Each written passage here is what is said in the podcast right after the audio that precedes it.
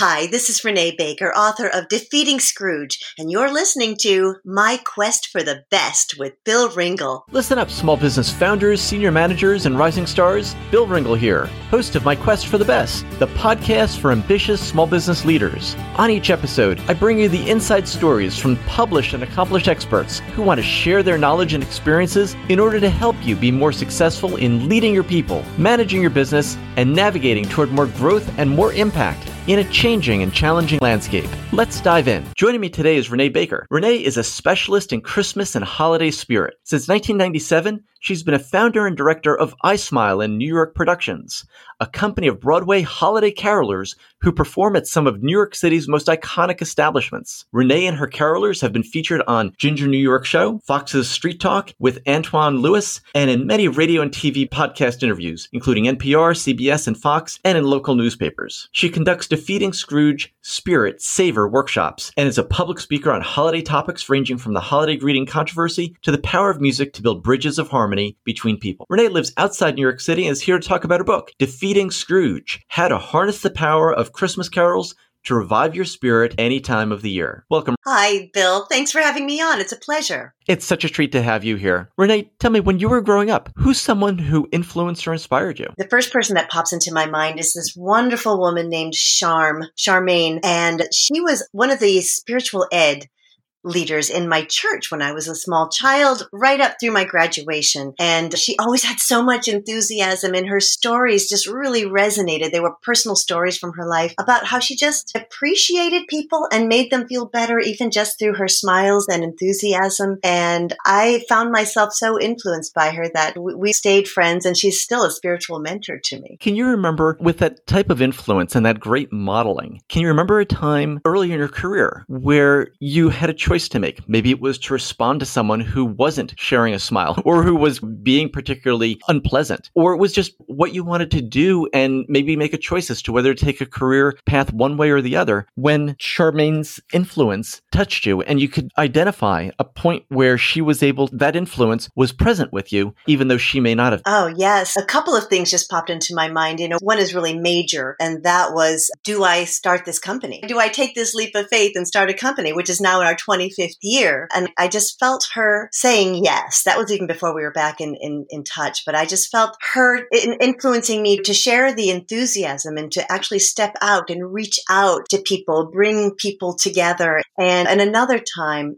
and this was more recently. It was after my book came out and I got all these amazing reviews on Amazon. And then there was this one person who some people would say it, it was a troll who just wrote about me as a hateful person, which I know he, he wouldn't know me or couldn't have read my book to have written that, but it still stung. And so I reached out to her and I said, how would you handle this? Because part of me wants to write back and say something that maybe he'll learn from or whatever she, and you know, she gave me her advice on that. And I just know when I'm confused. Oh, Renee, wait a second. What? We all want to hear that advice those of us who have books on Amazon, who have public places where people put comments, we would love to hear that perspective that was helpful because that happens to all of us. It does. And, and the reasons why I'm sure are very worth a, a whole book in itself. Because what I was thinking of doing was pointing out to this guy, if you read the book, you'll see that this I, I, don't claim to be perfect and that chris we all have an element of scrooge in us. It's how we react to that or opening our heart up but that's what i wanted to do. And she said she thought about it for three days before she got back to me. And she said i thought about it. I started to write something that maybe you could write back to him. But then she said i realized that you just shouldn't respond at all. People are going to see better. They're going to see that you've got all these other positive reviews. If they actually read the book they will see that is not you at all. And the book should anybody who knows you knows that's not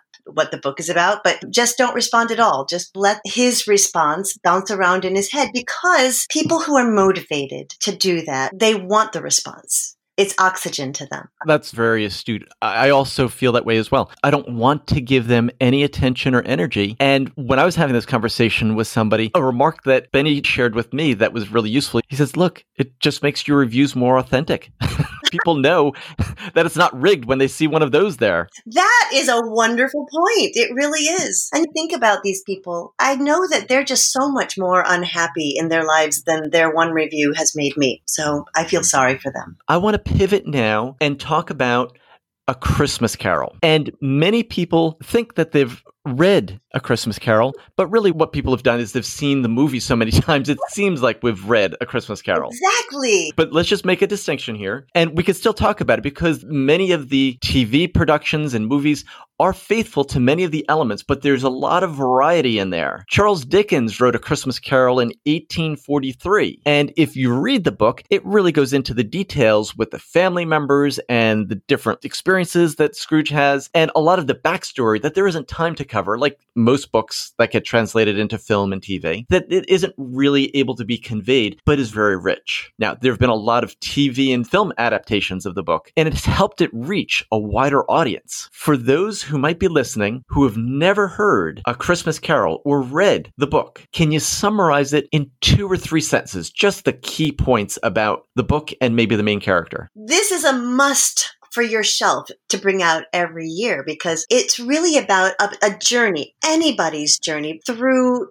their hard crusted, hurt, calloused heart to opening up that heart and bringing Christmas into their lives. His name is Ebenezer Scrooge, and he's had a very painful life, and he doesn't want to celebrate Christmas or even hear the word Christmas. And so he's as solitary as an oyster, as it says in the book. But he's visited by four spirits and he's given a chance to go back and see the different painful and joyful parts of his life. And then he begins to realize that he really does want to be a force for the Christmas spirit in the world. He wants to step out into the world and be a force for good. It's just the best. It's my favorite novella of all time. So, one of the things that I really love about this is that it reminds me of Joseph Campbell's structure of a hero's journey. It is a transformational story. And as you described about Ebenezer Scrooge, who's the main character, and he undergoes a transformation of having these characteristics of being stingy, antisocial, and isolated. And after the transformation, He's completely the opposite. He's generous, compassionate, and beloved by his community. Yes, and it came from a looking within. Yes. It really wasn't just, hey, cheer up, it's Christmas time. It wasn't some generic bromide. What was it that made the specifics of it so important in able to allow him to relate to the stories the ghosts presented that allowed him to really make this transformation? It was actually going back and looking at his own pain points. Where was I hurt? Being able to look back at yourself as a child and embrace that child as an adult and acknowledge the pain, cry over the pain, and then realize how did that pain actually help me and how does it hurt me now? How does it no longer serve me now? And uh, so that is what Scrooge did. He did it as he saw himself when this being pretty much rejected by his father, being in a, a boarding school school where he was all alone. He saw it when he was broken up with his fiance, broke up with him because he had become too concerned about money. So he saw some of the mistakes he was making. Of course, you can read into that as I do and think he's become all about money because he was still trying to protect himself from that same childhood that he had that hurt him so much. But then he began to see also the, the joyful times that he'd forgotten, the fun that he had at school and the love that he did have with that fiance before he got too in love with money, became too in love with money. And then he began to see also the other people that his own generosity and lack of generosity was affecting and what that could mean in the future. When you describe it like that, people know that this is the story of Ebenezer Scrooge. It was his life history. And yet all of us can relate to parts of the story in our own history or to people we know directly or indirectly today. So I, I think that's a fascinating way of really getting into the details of it that really comes about through your business, which is bringing this through the spirit of song. Mm-hmm. And you do it with your caroling groups. And during this pandemic, it must be very interesting mm-hmm to bring this message in ways that are different and creative because you've had to adapt to the pandemic lockdown. What have been some of your approaches, Renee, to bringing this same spirit and, and fulfilling your mission during the cons- constraints and conditions that have been dictated by the pandemic lockdown? There are some ways that we are uh, adjusting in ways that we've never had to bring music together. And there's also a focus that I like to bring out to my carolers a little more during these tough years because I know know that they really reach people in a different way during tough years. And I'd like to start with that because music is a gift. Uh, you could you can watch the TEDx talk that I gave. Can caroling lead to world peace? And I say yes, it can. We would be caroling in front of a huge group of people from all over the world at the New York Botanical Gardens every year, not this year, but every other year. And so there'd be people young and old and of all different ancestries and different religions and different orientations, and they'd all be gathered around us singing. And so you can see them all coming together. More stories about that if you want later on. But making music together in a group actually creates coordination, cooperation, and empathy among the group members that may be felt for decades. So there really is science behind it and there's power in this. And it is an underutilized tool for peace, but also as much as uplifting music does something for us to lift our spirits. And all you have to do is play some Chicago on when you're feeling sad one day. That's what I do. But one thing that I learned, and, and I wrote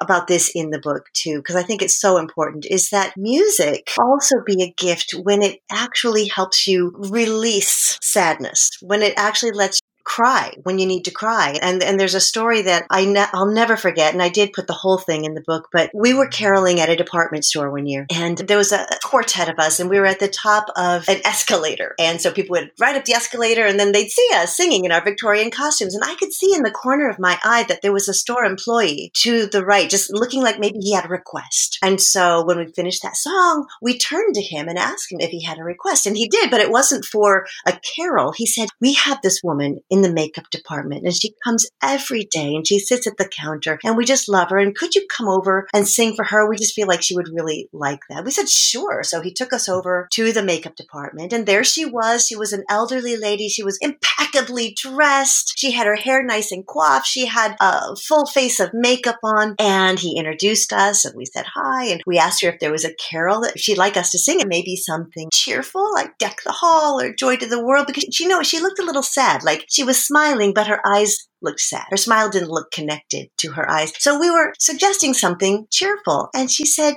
no, you know what? I need something I can cry to. And in that moment, I was shot back to a couple years earlier when I had been still harboring a broken heart, but I felt really stupid about it. I didn't feel like I could tell anybody about it. I just felt like I couldn't actually wallow in that pain. So I wasn't talking about it. But I went into this place, this old New York establishment, all beautiful old woodwork, and they were playing the most mournful Billie Holiday music. And so I sat down at the bar with a glass of Chardonnay. She didn't request a song, but because I remembered that it was mournful music that helped me feel so much better, I said, I've got just the thing and we opened up to I Heard the Bells on Christmas Day. Now, that was written by Henry Wadsworth Longfellow, one of our greatest poets in America, and he wrote it out of a broken heart over the Civil War and two previous wives who had died that we loved very much. And if you look at the poem from which this Carol Springs that he's really talking about the Civil War and cannons and how it's breaking the hearthstones of a continent and how there is no peace on earth. But then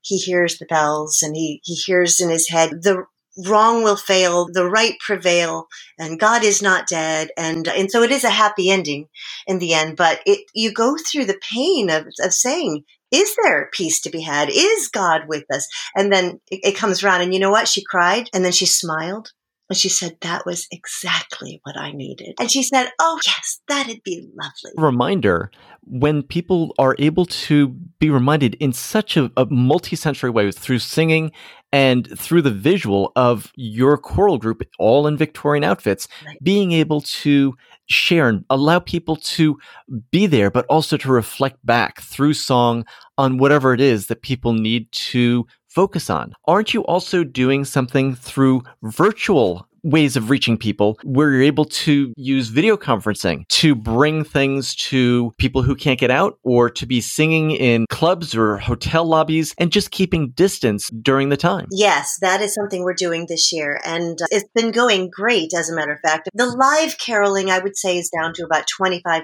A lot of people waited till the last minute just hoping maybe COVID would be passed and it wasn't. And so they canceled their events. But some other people are actually taking advantage of something we've been offering. We call it I'll be Zoom for Christmas or for the Hanukkah celebrations, Zoom Gali. And so what we do is we help people get on, get a Zoom party together. We help them with the invitations, we help them with the technical aspects of it, and uh, then they'll have their guests come in uh, half an hour before the carolers usually, and then we'll come on then. Sometimes we're surprised that the hostess hasn't told them about, or sometimes they have told them about this and send our music book to them in advance so that they actually have lyrics in front of them. But not, you don't really need the lyrics, and they can request carols in real time. In between the carols, they can unmute or they can request them during the ch- in the chat box. And so last night we did one. We sang for an hour. Can you talk about maybe a business that did this for its employees as a way to use the caroling to bring people together? Many times carols can be used as a way to bring people together. And it really reminds me of how important it is to realize that many things that we have fixed mindsets over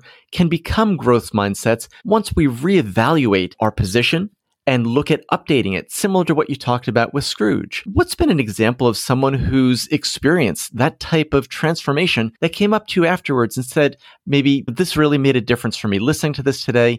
And they're able to now maybe participate more. They're not as isolated in the way that many are during the Christmas and holidays. Let me tell you about Karen. Karen came from Germany a long time ago and she married an American and uh, she moved to Pennsylvania actually and she lost her husband, had a lot of sorrow in her life, had a terrible accident even before that and uh, was confined to her home, walking in a wheelchair, wasn't able to go out anywhere. And she was listening to us on a local radio station. And she reached out to me through my website and said, I just love what you were talking about. I want to get your book. If I get your book and send it to you, will you sign it for me? And so she got the book and she read it and she said, This has changed my life. She said, I'm getting so much joy out of this. I want to share this with my sons have said to me, they actually said to a pastor who had met her her during her, her crisis when she just wasn't herself for about five years. And the pastor said to one of her sons, I, I met your mom this past week and she doesn't seem at all like she was before. They said that's because we got our mom back. This is who we know our mom to be. Really can uplift and reveal people's inner energy and passion just by helping shed a few of those concep- misconceptions about who they are or whether they feel liked and loved during this time of year. Do you happen to remember an example that involved someone who was a business leader, has some interest in a business or was able to be more generous and kind with the people they worked with. I'm not sure if we were the catalyst for this, but Charlie is a business owner who heard about us and was really moved to do something for his business people because they're all working remotely and some of them from far away now. They only have about four of them working in the office. They're global solutions. They're actually sort of civil engineers for transportation companies. And he has something like 50 employees and there's only about four of them in the office right now. And all the rest are working remotely of them went far away. They missed them a lot. And so he heard about how we have this virtual caroling that we can do. And he decided to have a Zoom party for them. And now, in this one, we're not live caroling. He had us tape two 10 minute segments to play at different parts during their Zoom party. And he loved them so much that he decided to do the same thing for his family and a couple of clients of theirs. But so he's really trying to spread the spirit that can come from having a musical experience together during the holiday season. And he's just tickled. So it's a lot of fun for me to hear that. That's terrific. And it's great that you've shown so much uh, versatility and innovation in being able to still reach people with your mission even during these times, because it's important not to give up. It's important to remember that there's a way through and that when you hear some of these stories and the feedback, and I'm sure see the smiles and the, the tears of people whose hearts you're touching while singing the songs and being a presence for them. It makes such a difference. So I applaud you for all of the effort that you go into in making that possible and reaching a wide audience, even when we're in the midst of a, a pandemic lockdown. Renee, are you ready for the My Quest for the Best Lightning? I am. All right. So earlier I asked you about someone who influenced you growing up, and you talked about Charmaine. When you were a teenager, Renee, what's a song that you loved? yes, this is great. Make me a channel of your peace, which I learned in our Catholic church, and I often sung around Charm. Great. What's your favorite TV version of A Christmas Carol? It's the George C. Scott one with Roger Rees as his nephew, Fred. I love that one. And if I haven't seen it at least once a December, it just doesn't feel right to me. Something that you do to keep your heart open and generous and compassionate throughout the year. I interview people for a few different reasons, but I like to hear people's experiences and uh, apply them to what I do. What would you say is the best $100 purchase or so you've made in the last six months? the microphone that I'm speaking into right now, I have been able to talk to a lot of people like yourself, and we've been using this microphone to do these Zoom performances and the recorded performances. And so we're reaching so many more people with a better sound than we would have before. Renee, what would you say is the most important habit, routine, or belief that you've stopped in the last year that's brought you the most pleasure or personal satisfaction? When I was sick with COVID, I faced dying. And ever since then, I have stopped caring what people think of my choices when I've made a choice that I feel is right for me. Can you give me an example? Yes, my significant other is somebody who is quite a bit older than me. And I feel like uh, I know there are people who think that might be inappropriate, but I don't care. I'm happy to be in love with my best friend. That's great. Now, let's get back to uh, something you mentioned just a, a, minute ago, which is let's get back to something that you mentioned just a moment ago about interviewing others. Before we started the interview, you had mentioned that you had worked as a Lyft driver for a, a period of time. And during that time, you actually had encountered a doctor who you had actually encountered a doctor who took your Lyft service and he actually was a physician and shared with you some of the most important ideas and practices that he wanted everyone to know. Can you tell that story for our listeners so that they could share and benefit from it as well, please? It was March 26th of 2020 and I was pinged to go pick up somebody from the emergency department at a hospital in New Jersey turned out to be a doctor, Dr. Frank Gabrin, and he was in my back seat. And uh, first of all, I thanked him for his service being on the front lines of this pandemic. And I asked him how everything was going for him. And, and he gave me so much information. And, and he told me about how things work with COVID, how COVID actually affects your lungs. And the things that he told me, I believe actually saved my life just a, a, few days later. But he told me also that he was the author of a book. It's called Back from Burnout. And that's how I remembered who he was. I remembered the title of his book and I remembered Dr. Frank. And, uh, and I let him know that I, I, had this radio segment that I was doing where I would interview people in my back seat and uh, I would actually talk about the most uplifting passenger that I'd driven that week. And I called the segment Midweek Lift. And uh, so I asked him if I could use any of the things that he had told me on the radio. And he said, definitely, you can use it all. And so he told me his concerns. He told me how COVID actually attacks your lungs. He told me what he'd been seeing. He told me that what he really wanted people to know was that the doctors and nurses are, are terrified and they really are frustrated and hurt when people don't take this pandemic seriously. When people don't wear masks if they can, if, if, they're not practicing social distancing, if they're not just staying home as much as possible in a safe household, in their bubble, except for when they have to be somewhere else, that it, it affects them and their family, that they, the doctors and nurses and the hospital staff are putting their lives on the line for each person that they have to treat that comes in with COVID. So not being careful about the way you handle COVID. We've got all of these hospitals that are getting too full. They're over capacity. And so anyway, I, after I dropped him off, we were in the car for 35 minutes and I said goodbye to him and he said good luck on the radio. And he did this little double take look at me, which I thought was really interesting and I'll never forget. I just spoke into my audio recorder on my phone because I didn't want to forget anything that he'd said. And then I went to a pharmacy pharmacy and I picked up some items that I felt that I should have based on what he told me. Items that you picked up? Oh, yes. Uh, there's a product called, it's a mucus solvent and nasal rinse because what he told me was about the way the mucus actually is like a cement in your lungs uh, and it covers up all these millions of alveoli holes that, that and those being blocked prevent our transferring the oxygen or, or to the, through our lungs. We have to transfer that gas through our lungs. If our, all those alveoli holes are blocked up, it won't transfer. And that's what people are dropping dead of so quickly sometimes. And so I knew as a singer that this was a great mucus solvant and I, I had it on hand. And I also, I wanted to get some acetaminophen because at that time there was a, a debate about ibuprofen not being good for you when you've got COVID. All the shelves were bare of that at that time, as with alcohol and things like that. But I got Mucinex is my favorite product to get for when I've got a cold or something it, to, to tackle the mucin, the, mu- the mucus. And so I made sure I had about three bottles of that ginger. I picked up ginger root and I was making a ginger brew. This thing was great because it really took down inflammation when I did feel I was having chest congestion and compression, and uh, it, it really helped me. So those are some of the things that I picked up. Then I went home and I ordered his book online.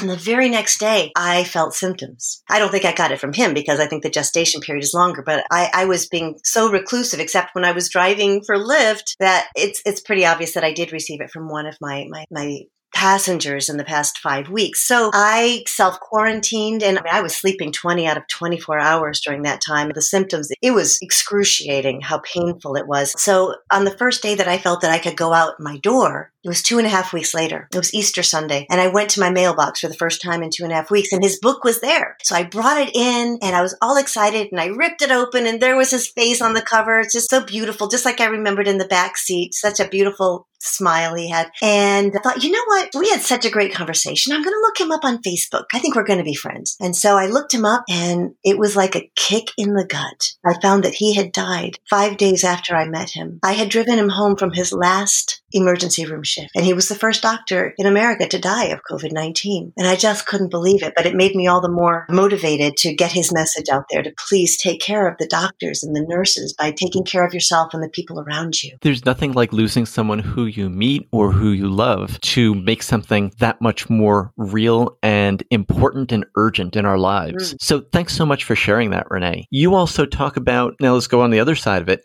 You talk about celebrating a mighty Christmas. And and you, first of all, tell us what a mighty Christmas is. One year, I lost my Christmas spirit. And that's a shock to most people who meet me, who know me. My carolers, they call me Mrs. Christmas and Carol Boss, and they think I've got the corner on the market for Christmas spirit. And maybe I do. But that year, it was gone and it seemed inexplicable to me. And I tried so hard to get it back all through the season, and I, I couldn't do it. It was the final, it was the following January. I was taking down my tree and sweeping up the pine needles and just racking my brain over what had happened. I traced my steps back and I did figure out what had happened, but it doesn't really matter because people are in pain during the holidays for all sorts of different reasons. So it's really just important that it happened. But then I thought, I don't want to live without Christmas spirit. What can I proactively do to get it back? It was painful not to have it. So I, while I was sweeping, literally under my nose was a top hat box from one of my carolers and carol book right on top of it. And so I just picked it up and I thought, could the answer be in here? Obviously, I know a lot about these carols. I've been singing them for years, but there must be so much more that I don't know. So right then and there, I set a goal for myself to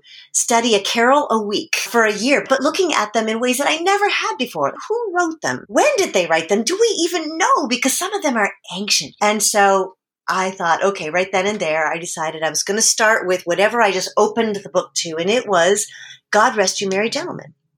And so I thought, okay, what do I know about this? And I, I was a little humbled, I have to say, because right off the bat, God rest you, merry gentlemen. What does it mean? What does that mean? And who are the merry gentlemen? And so I actually started looking that up the next day. And I found out that what I read about it anyway was that Mary had been a long a misunderstood word from the Middle Ages that meant actually mighty. And I thought, oh, what would it mean if we were actually wishing each other a mighty Christmas? What if we were actually trying to have a mighty Christmas instead of just a, a happy one? What would that mean? And the answers that came into my mind were so important and, and profound that I immediately, that very day got my Christmas spirit back. Just changing the language made such a difference. And I think if people think of their Christmases not just as a Merry Christmas, but having a mighty Christmas and really extending that message so you could have that sense of cheer and goodwill, not just in January, but maybe in March, maybe in July, maybe in September, right. any month when you really think about it. You could just bring out that mighty sense of spirit to acknowledge your power and your ability to connect with others and to bring all the good things that you know in your life to everyone you meet that day. It really is something that can be generalized and appreciated and practiced any day of the year, isn't it? It is. And, and it was really a revelation to me that even though I was trying so hard all through Advent and Christmas to get my spirit back and I couldn't will it to happen, that I got it back at the end of January. And then I realized it's when there's so little pressure on you to have a Merry Christmas or to have Christmas spirit. There is this inorganic pressure, I think, during December to have Christmas spirit and to be merry. And sometimes you just can't force it. And the fact is, like we were talking about earlier, some people are in pain for various reasons. And to try to feel like you're supposed to be merry just makes it worse. I like to think of it as like a, a tilt-a-whirl at an amusement park. if you've ever been on a tilt-a-whirl with a hat or a flip-flop and it goes flying off, you're not getting that hat or your flip-flop back until after the ride has stopped and you can get off and go pick it up. And I feel like sometimes the Christmas season just starts spinning out of control like the tilt-a-whirl. And if, if you didn't go into the Christmas season securely having control of your, your, your Christmas spirit or having tended to it earlier in the year, I think you can be blindsided with how you're really not equipped for it at that time of year. And it might be a hard Christmas for you. And then when you don't have that pressure, it's easier. So that's why I like practicing this all through the year. Renee, you've shared so many great tips today on my quest for the best. I just want to thank you so much for talking about Charmaine, who was that teacher who really shared and epitomized the enthusiasm of uh, through her personal stories and her smiles. Thanks for sharing the ideas about caroling can lead to world peace and how music is a gift. You talked about the story of Charlie who worked remotely and brought people together by bringing carols and sharing them during his meetings with his staff. And you talked about the story with um, Dr. Frank. Thanks so much for talking about Dr. Frank Gabrin, who was the ER doctor who you gave a ride to, who shared his message with you, and neither of you knew that it was going to be his last shift at the ER before he died of COVID. And he was able to pass on that information that was so important to you and professionally relevant because mucus and sing- singers have a special relationship with looking to avoid mucus. So, Renae, for so many reasons, for these and so many reasons more, I want to thank you so much for joining me on my quest for the best. It has been my pleasure, and thank you so much for having me on. Renae, before we say goodbye for now, tell me where is it that we could find your work online so people can connect with you and find out more? If you go to my name, which is spelled R E N A E B A K E R, www.renaebaker.com, you will find me. Renae, thank you so much. We're going to link to your website as well as your book, your TED Talk, and your social media to make it so easy for people to find you and catch a little bit of that Christmas spirit to help people defeat Scrooge, that closed mindedness attitude at any time of the year.